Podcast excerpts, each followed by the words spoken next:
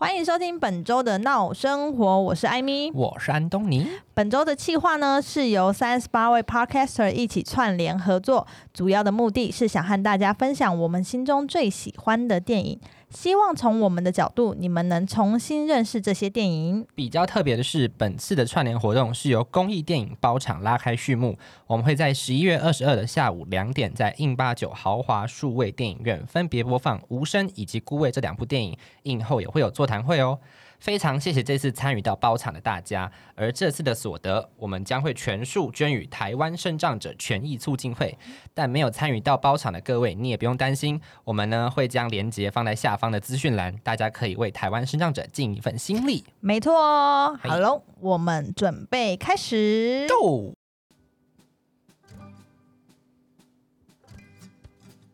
马里奥，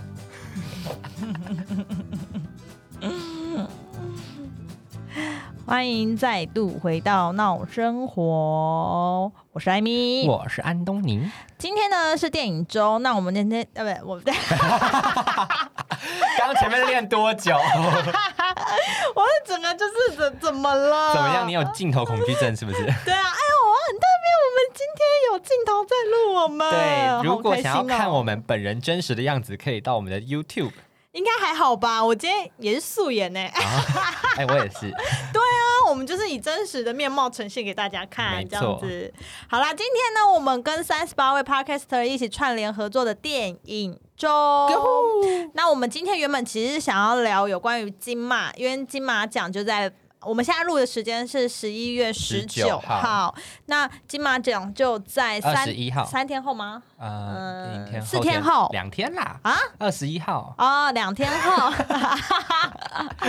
就是在两天后。那因为我们其实想要在做在金马奖在之前。之前想要做一个超级无敌大预测，嗯。因为我个人是非常看好《孤味》还有《亲爱的房客》，哦，因为我其实老实说，我现在还没有看过《孤味》，嗯，但是因为我一面倒的评价都是觉得《孤味》是一个今年难能的好电影，哦，没有之一，就是它最 好。哈，你这样很武断呢。没有，他们就是我我看的那些评断呃评论啊，就是他是他最好。当然，我觉得我目前胜出这几部，比如说比较耳熟能详的几部，可能像《亲爱的房客》《刻在你心中的名字》，然后《无声》还有《孤味》嗯，这四部，我觉得一路听下来，《孤味》胜算最大。但是我个人呢，最喜欢《亲爱的房客》。哦你有都去看了？你我看了还没啦你看了《亲爱的房客》而已。我只看了《亲爱的房客》，但是其他的电影其实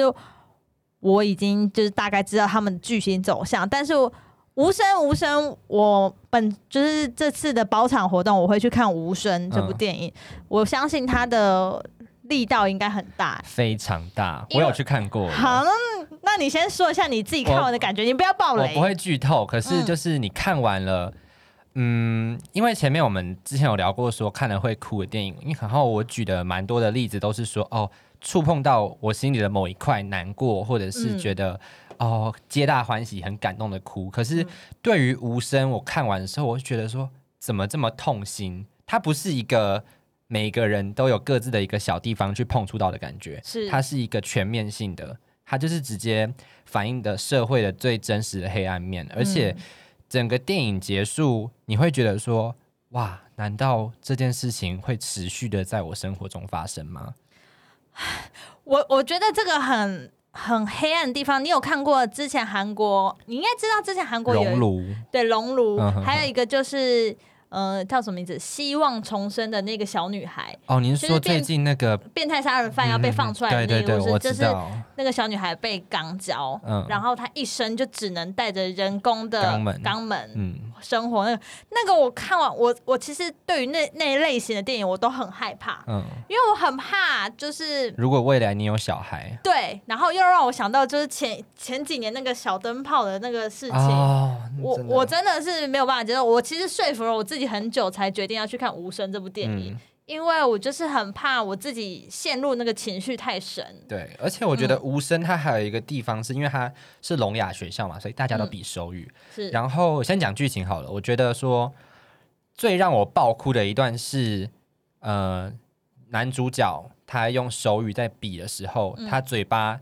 因为他们是没有办法讲话，可是他们还是可以支支吾吾发出一些声音，嗯然后他用就是很微弱的声音说：“我们又没有错，为什么错的？为什么是惩罚我们这样子？”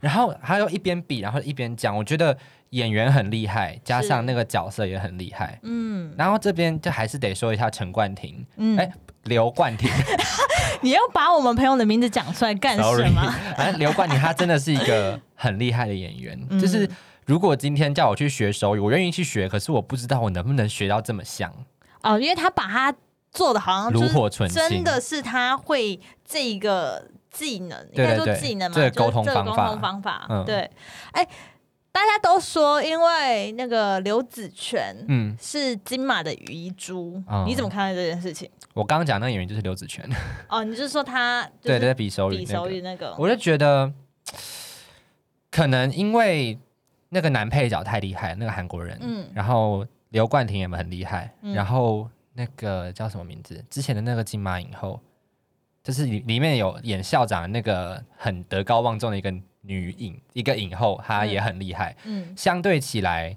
她好像有点被比下去了，而且还有一个新演员也入围，不是吗？陈妍霏。对对，陈妍霏，对，然后他也演的很厉害，就嗯看到他就觉得、哦，心好痛。而且我一开始真的以为说，哦，他们是不是真的是一群聋哑人士？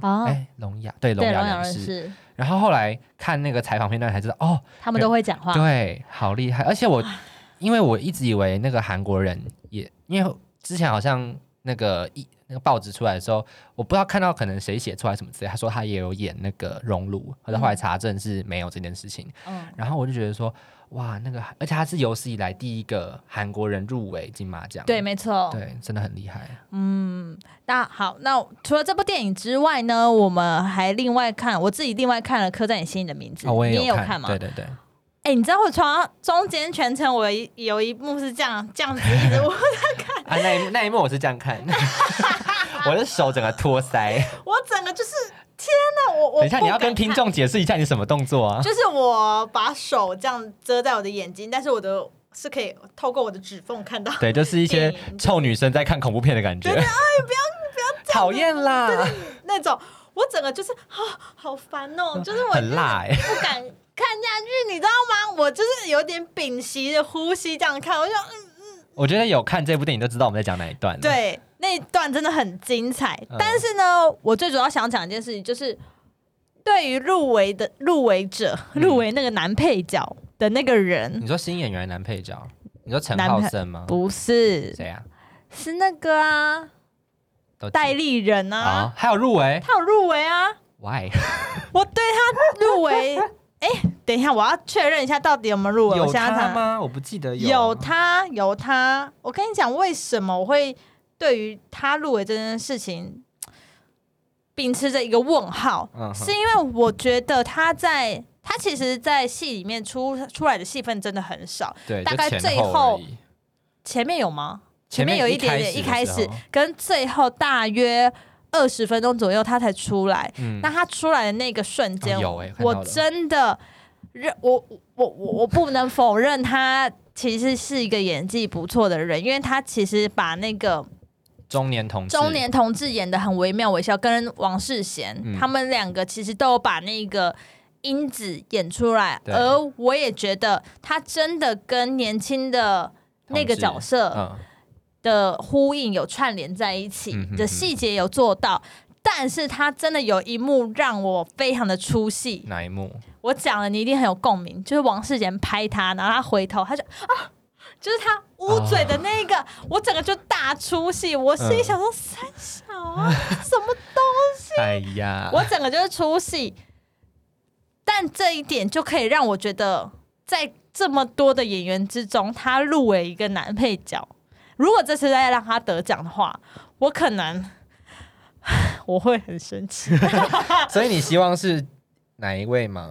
男配角的话，我目前我会希望给，因为其他的同学麦纳斯跟腿我没有看过，所以我不能。我当然是觉得金玄彬嗯，对我也是最只有看过无声，最高的评价。嗯然后男主角的话，我自己给莫子怡。嗯，那个经典名言，我其实早就已经知道他要讲出那一句话了。然后，可是我在看那部电影的时候，嗯我这一这一趴我又是个大哭，嗯再加上他跟阿妈那一段，嗯哼，那个陈淑淑芳阿姨，她跟她在对话，那她啊那个陈淑芳阿姨就说：“我就甜，我就甜。嗯那边那个时候，我也是就是就是哭到不能自己，因为，真的很痛，她她已经没有办法再忍受那个病痛了，然后她真的需要止痛药，就是人在很脆弱的时候，不管你是。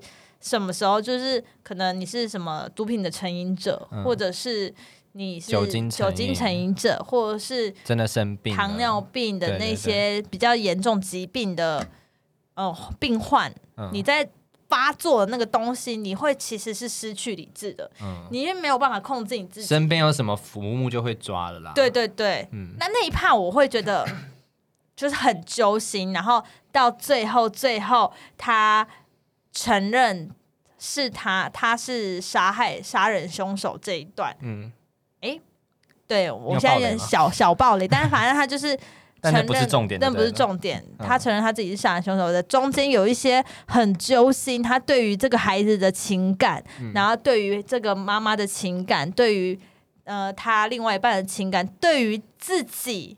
你怨恨自己的一些心路历程，还有他的细节做的非常好。我个人是百分之百把影帝投给木子怡。我觉得淑芳阿姨一定一定会得奖奖，女配啊，或者是女女主，嗯其中一个她也会得奖。如果她没有得奖，或者这这金马真的是怎么样？负评，这么早就决定给她压力，给她负评了，好不好可？是金马会在乎我们吗？当然不会 care 啊，谁管我们这种无名小卒啊？但我们就是。呃，因为我跟阿弄其实两个人都蛮爱看电影的，所以我们就是分享一下这次就是金入围金马的最主要这几支影片。那同学麦翠 斯，麦纳斯啊麦翠斯还讲错，同学麦纳斯这部电影是金马之后才会上，嗯，所以我们就在这里不做多评，我们就回到我们现在的主题。没错今，天呢，其实我们要跟各位聊的不是金马啦，就是我们就是一个前影子，对，一个影子，就是我们在聊，嗯，金马这几部入围的影的影片，对我们来讲有什么样的一些心得心得跟想法？最主要呢，我们今天的主题呢是五部让你必哭的的电影，亚洲片。嗯哼，而且前面其实呢，我其实很想要大范围的涉猎，只呃只呃缩小范围啦，对不起，缩小范围是就是只说国片这件事情。嗯但是因为最近那个政治议题很明显很敏感，所以我们就是亚洲片，对我们就是有亚洲片，或者是以华语片。来进行，对，但是因为我跟安东尼，我们两个其实有很多的片单都蛮喜欢的，包含了什么韩国、日本或者是印度这种比较嗯不同语言的影对电影，想跟大家分享。嗯，那今天呢，第一部我就很想要跟大家分享的是，唐山大地震，没错，唐山大地震。因为我去看他的小说，哎，哎，我也有看，对啊，看的真的好难，请大家，我跟你讲，我觉得你一定要去了解这个，呃，应该不是说历史，你要去了解全世界各地都有可能会发生的一些灾难。嗯那当然包括之前那个二零一二，啊，就是也是一个，二零一二，你拿这个跟这个比，二零一二不是虚构的吗？它是虚构的。我，但是我就是想跟大家说，就是灾情片，嗯哼，大家可以去。就是去涉猎一下，去哦看一下，看痛苦哦，看了真的超级痛苦。我跟你讲啊，当时我在看唐《唐山大地震》这部电影的时候，大概是二年级吧，国中二年级或者三年级的时候，嗯那个时候我其实根本对于这些东西根本不 care，、嗯不在乎，对于电影这种东西，对因为灾害，对或因为我那时候只是想说，哦，我们那时候是上课播放，就嗯不用上课，我觉得是一个很轻松的事情，嗯，所以我也没把它当成一回事，我们就是这样子。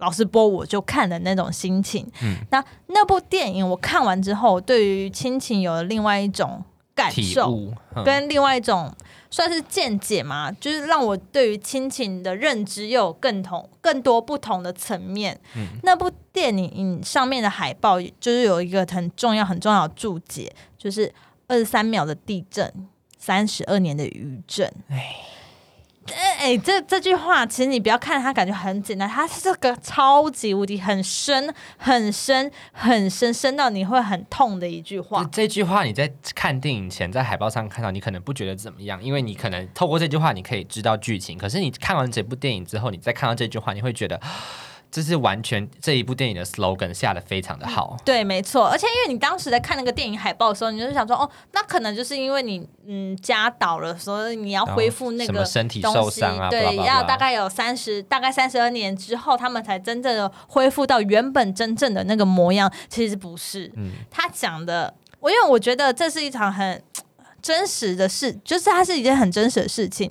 我们很多时候没办法去预想到，也没有办法去亲身的感受出来的故事。今天我特别拿出来讲，那是因为这部电影真的是看到最后，我真的哭超惨。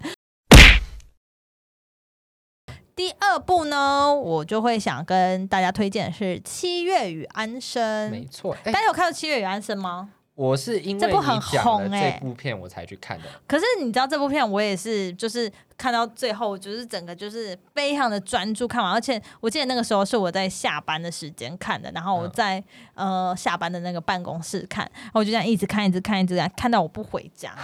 我我看完之后，我整个就是很很很震撼很震撼，很就是吓一跳。然后那时候，当时我就跟我现在的另外一半，因为那个时候他是我超级好的朋友，嗯就是同我就事就是超级好的同事跟朋友，我就跟他讲说，如果你今天你是喜欢男生的，如果我们两个就是不小心同时喜欢上同一个男生的话，你一定要告诉我，嗯我不会让你。没有啦，没有啦，没有啦。我会说，我会，我就跟他讲说，我会让你啦。嗯然后他就说，拜托，我们两个绝对不可能喜欢上同一种类型，你怎么我之类我可以想象他的表情。对对，而且他也很傻眼，想说你在攻他们肖伟这之类的。但是因为我看完之后，我会觉得这部电影其实它的后坐力很强，嗯，因为嗯、应该来讲说，这部电影它是前面都是平平的电影，嗯就是很平，其实它就是一个很平的叙事叙事电影。嗯然后看的时候，我不会觉得说。它可能就是正常一般，就是两女抢一男的故事。嗯，但是你看到最后，你会发现，其实你说这种抢抢男友这个故事，其实就是不是最可怕的。其实我觉得他们嗯这部片的重点主要是在讨论两个女生的感情。对，对，而且呃，科普一下，这部片在五十三届金马奖的时候，第一次开出了两座金马影后，对，双影后都是。这部片的人拿到的。我跟你讲，双影后，我当时在看那个金马的片段的时候，我整个起鸡皮疙瘩。嗯，因为其实一开始呢，侯侯友不侯友宜，侯孝贤、啊，他去干嘛？侯孝贤，嗯，侯孝贤在颁那个奖的时候，一开始他说恭喜五十三届最佳哎，没有啊，颁奖的是冯小刚。哎，不是侯孝贤吗？啊不是不是冯小刚导演。对不起，嗯刚刚那个侯孝贤跟侯友谊那一趴直接哎，让侯友谊可以留着。冯小刚跟桂纶镁，对他在颁的时候，他说恭喜第五十三届最佳女主角是周周冬冬雨雨的时候，大家就哇站起来，然后马思纯也很开心的就是，拥抱他拍手这样。然后那个冯小刚就突然就是在就是等一下，等一下还有一位马思纯。然后马思纯第一次听到之后，他就想说啊啊什？么？然后就说还有一个影后马思纯，然后就又那个口白又讲出来，然后他们两个就又相拥一次。哦，那个画面真的很感动。我整个起鸡皮疙瘩，然后我就觉得那一次，因为其实那个时候他的那个入围者也是很厉害，有嗯徐伟宁啊，然后那个再见瓦城的吴吴可菲、吴亦菲不是啊，不吴重要啊可惜，吴可惜没有，他很重要。等一下我会讲好他。，吴可欣好，吴可欣好，嗯反正反正那个时候我会觉得说，在这么多的入围者之中，他们两个整个突破他们，我觉得那个评审团一定是觉得，因为很重要一句话。没有安生就没有七月，没有七月就没有安生。其实他们两个就是同一个角色，嗯，对。这是一个超级无敌经典的一句话。我有看他的那个评选的理由，就是说他们评审团已经将两位女主角看为同一个人了，所以谁得都不对。对，对，然后那时候竞争到最后的是范冰冰跟他们两个，是然后后来决定说是颁给他们两个，这样第一次设立双影后的这种奖项。嗯，而且我觉得他这部电影呢，他其实给了我们一个很大的一个感觉一个启示，就是你觉得好像离别不是最可怕的，嗯，就是人生对于，就是内心对于人生有很多很多期望，但是在这个期望中，我们又很害怕失落，我们又我们又很怕害怕就是期待落空的那种感觉，然后对于人生的无知有很多很多恐惧，好像我们自己可以控制我们自己的人生，但是到头来我们又没有办，我们又没有办法摆脱命运的齿轮，嗯。就是很浅很淡的这个故事，可是却深深的打动在场的每个人，因为他们的故事其实是真的很非常的真实，很写实啦。哈，可是我觉得他们的感情，嗯，我没有很认同哎、你说哪一个哪一个部分？是女生跟女生之女生间女生，我相信有，可是对。为什么既然马思纯那个角色认定说她有要抢她男朋友的意思，嗯，那却没有，去阻止，就或者是跟这个男的分手，为什么还要跟他相处大概五六年这样子？我不因为太理解。因为我觉得很多时候都是一个不甘心吧，哦因为马思纯跟周冬雨他们两个角色非常的鲜明，一个就是非常的活泼，对，那一个就是非常的文静。嗯，那当她男友她知道她男友这样的举动的时候，她会觉得说：我为什么不如他？哦，我为什么？我为什么？我为什么我？哪里输？对我哪里？输给他？嗯他就会想要比较，她希望。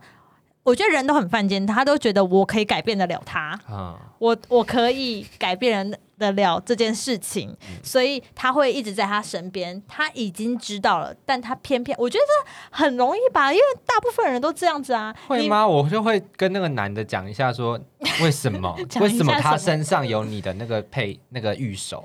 我，但是很多时候，很多时候，有些女生就像他，她这样的举动很符合他的个性啊，因为他就是那种很文静，然后很多事情都放在心里的人，对，所以他就是，即便他已经看到，他已经知道，但他还是不会不为所动的继续跟这个人相处。他代表什么？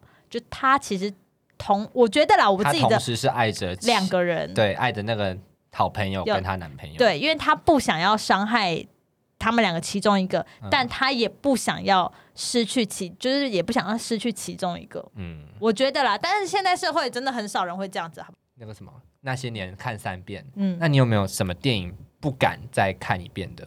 什么电影不敢看？因为像我就是我知道了呃，嗯，那个叫什么？呃，谁先爱上他的跟刻在你心底的名字都是两部我不太敢重新再看一次的电影，我觉得好心酸哦。就是会有一种，我觉得可能是因为他们都是同志片，嗯，然后你可能看的时候，你会把自己的情绪带入进去。对，而且我觉得尤其是谁先爱上他的，嗯，就是因为那个谁先爱上他就是我们第三部要讲的电影。哦，对，就是、因为他是主角是一个演员这样子，然后。嗯、我觉得他那部片非常厉害的是，他最呃快结尾的片段，他一直在堆情绪、堆情绪、堆情绪，可是你没有感觉到他非常的明显，嗯，直到最后那个爆点一出来，我、不要爆雷，那个嗯。爆点一出来的时候，我真的是在电影院、那种哭法，然后我朋友在旁边看到，我说你还好吗？因为我从他一开始就是，呃，一开始是因为那个故事我们要讲出它的剧情嘛，就一开始他女主角。是谢颖轩，对谢颖轩就把他的小孩丢给丢给那个男主角邱泽管，嗯他说反正反正怎么样怎么样怎么样，就他就给你管。他，就想给他就想找你，那给你管啊，对啊，给你管，看你能管到什么程度。对，然后他们之间就是，嗯，在延伸说他们之后的一些情感。整部片其实都是以小男孩的视角的视角去发出发，然后去看这件事情，到底妈妈是我爸爸的第三者，还是邱泽是我爸爸的第三者这件事情。然后后来你才发现，哦，原来不是那么的简单。然后嗯我个人很喜欢邱泽里面的一场，就是他跟他妈妈讲话的那一场戏。你说，呃，谢颖轩跟他妈讲话，对，谢宇轩跟他哦妈讲话的那一场戏，然后你儿子喜欢男生，对你儿子喜欢男生，是他妈早就知道了，好不好？哦他妈妈早就已经知道了，只是他们没有去坦诚这件事。然后那那那边谢宇轩在坐公车回家的时候，嗯，在思考这件事情的时他候，很后悔啊，对对对，然后我心里就很酸很酸，因为他是在大家面前在讲这菜市场菜市场面讲了这件事情，然后他非常的后悔。然后我那时候看的时候，就觉得，对你 很难过。整个故事最悲情的角色就是谢宇轩那个角色，因哦，为、可是我觉得邱泽也蛮悲情的，他讲一句话真的很难过，他问那个小男孩说：“你知道一万年是多久吗？啊，然后小男孩说不知道，他就嗯。说，当你的爱人离开之后，从那一天开始，每一秒都是一万年。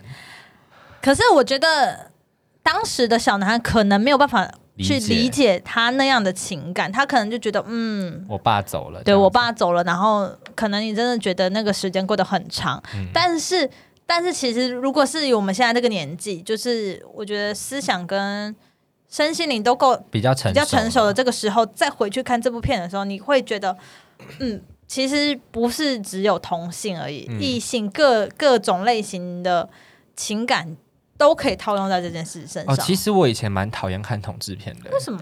就是我觉得好像都落入一个窠臼，就是哦、被不被接受啊，然后被讨厌，然后嗯最后克服一切，然后在一起。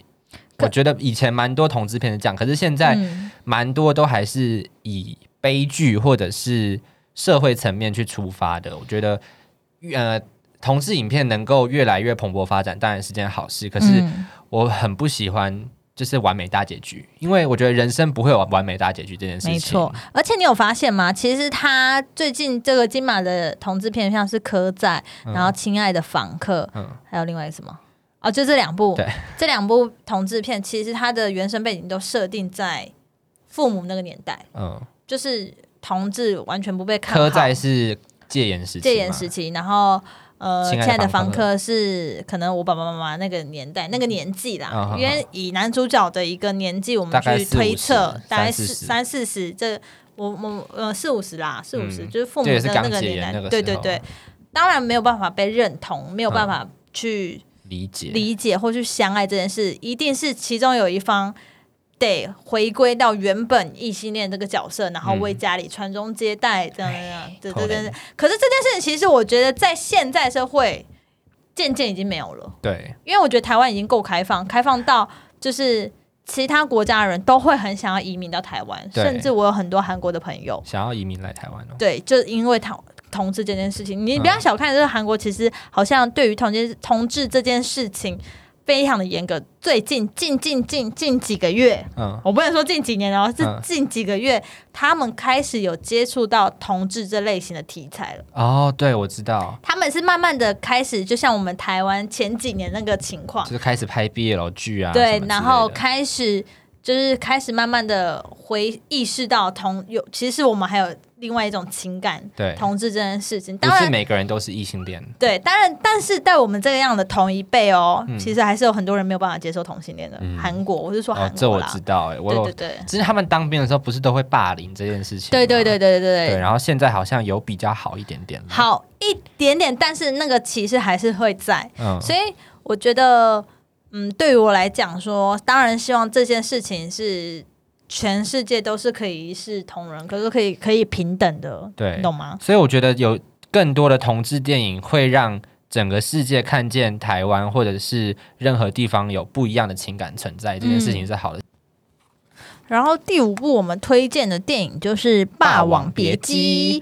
姬《霸王别姬》其实已经算是我很久很久国小的时候看的电影，三十年的片了吧？嗯，因为那个电影其实跟我们剧校息息相关，那是是我们剧校的每一个人都应该都一定会看的电影。嗯，然后那一部也是我算是完整的看完的，那个时候小小朋友的年纪也是完整的看完的一部电影。嗯那部电影是我第一次在电影院觉得说，哇，怎么结束了？我还没看够的感觉。诶，那部电影其实你在每一个年纪看都会有不同的感觉。嗯，因为我在我小时候看的时候，我会觉得，嗯，这就是我以后想成为的样子，这就是我小时候，我以后长长大变成演员的样子。哦，虽然我们是不同剧种，但是他的那个专业的能力跟他的那些功夫都是嗯，都是我会想要成为的那个样子。反而在情感方面，我没有太多的感受。嗯，但是，嗯，长了再大一点点的时候看，就是说像现在我再回去再看他一次的时候，我会觉得，哦，原来他当时在讲在他揣摩的那个心情。对，然后他还被强奸哦，对，对这件事情，是我当下当时我没有看到的。嗯，我当时会觉看不得，懂吗？我就觉得我，就是一个过程，嗯就你看完就算了，我不会再特别去想那个画面。对对对，但他为了要救那个小女孩，嗯，然后被强奸了这件事情，然后我就觉得，嗯，有够难过。对这件事情会让我很傻眼，这也是让我可能如果我要再看一次，我会直接快转的人。哦，一个不敢部分。对那个然后他真的很厉害，而且我很喜欢张国荣的其中一个原因，是因为那个他扮相他是自己。就是真的真的扮上去的，嗯他没有找替身，哦，对对对对对，对，他是真人演出，嗯所以我会觉得哇，这部电影真是历久不衰哎、嗯。而且我看这部片的时候，我除了看他们的感情以外，我觉得他可以把中国那个历史，呃的某个面向嗯，讲的非常的清楚。当时非常文化大革命的时候，真的是非常的残忍，对于这些呃以剧以剧为生的人们，嗯，真的是很大的冲击。像是那个破四旧立四新，然后呃巩俐的那个角色也是很很令人不舍，因为他后来也是自杀自杀对。对他，我觉得他也是不愿意看到张国荣这样子疯魔，对，而且他们在彼此批斗的时候，那一段真的是哦最痛心的那哎、一段。很鸡皮疙瘩，那一段是很鸡皮疙瘩。我其实觉得我们这这次讨论的这几部电影，包含我们刚刚做的一些，也不是说排名啊，就是那五部介绍那介绍那五部电影，也都是我们觉得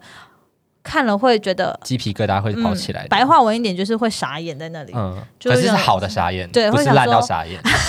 有些电影真的烂到你想说有些电影真的烂到傻眼。烂到我直接走出去 对啊！没有，我们现在就不讨论是哪一部电影，但是嗯当下的时候，我们真的就觉得选到一部好电影，而且每一次看完就觉得叹为观止。对，所以这刚才讲的全部这几片中，我推荐的大家一定要看的是《霸王别姬》。那你嗯想要有想要推荐给听众什么电影吗？我自己推荐嘛，我自己狂推的，绝对就是《唐山大地震》哦，那一对部也是我觉得真的很棒。但是我刚刚，我们刚刚，我刚刚东尼刚刚有一件很好笑的事情，就是我们两个在那边分享电影，说这几部啊，先跟大家说明一下，就是我跟安东尼从来不会做网纲这件事情。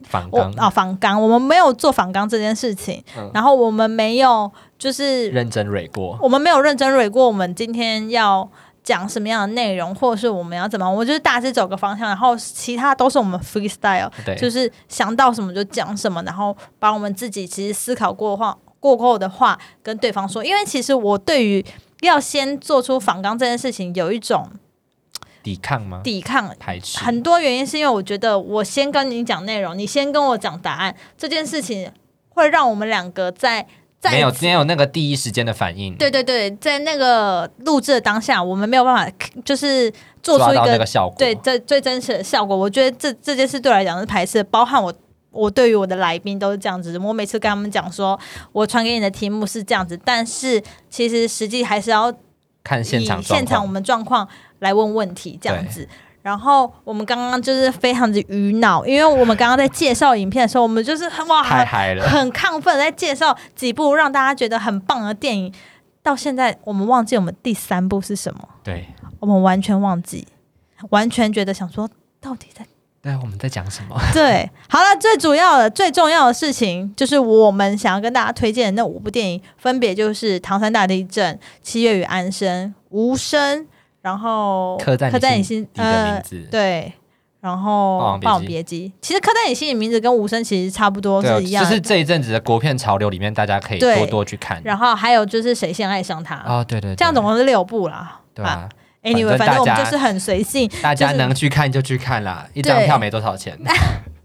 很多很多电影都已经在那个，Netflix 上面啊。对 Netflix 上面，你们就是可以去看一下，然后体会一下我们刚刚所说的一些鸡皮疙瘩，还有一些感受跟情绪。对，然后今天的闹生活应该就这样呗，就这样吧。就这样要结束了吗？呃，好舍不得哦，好想如果继续讲哦。如果有朋友嗯就是亲亲朋好友在听的话，然后对任何我们刚刚讲电影有什么想法，也欢迎在下面留言告诉我们。对，然后要跟大家说，就是这次的企划真的是有三十八位 podcaster 一起串联合作的，每一位都非常用心在做这个企，就是电影周。那希望大家也可以去多多听他们的 podcast 喽。没。错，然后最后跟大家再次的宣传，就是我会将资讯栏放在那个公益活动的那个公捐公益活动的链接放在资讯栏。对，然后十一月二十二号的下午两点，在印八九的豪华数位电影院也有播放《无声》以及《孤味》。可是我们现在我们到时候播出的时候，其实已经过了那个时间，好，反正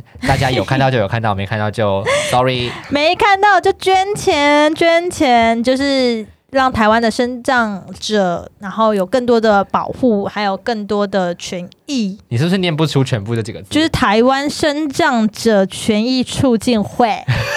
恭喜 Amy。好，我们今天闹生活就大概到这边哦。好，真的很闹，连自己讲到几名都不知道。OK，谢谢大家，拜拜我们下次见，拜。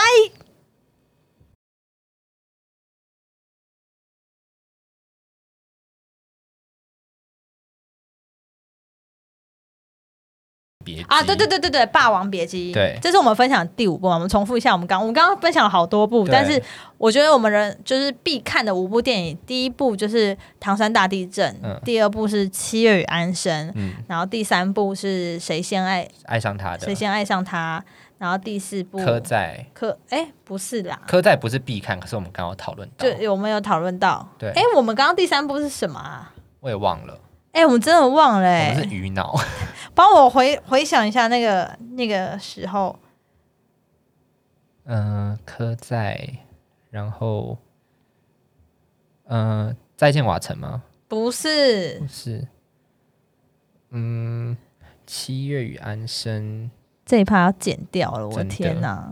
什么啊？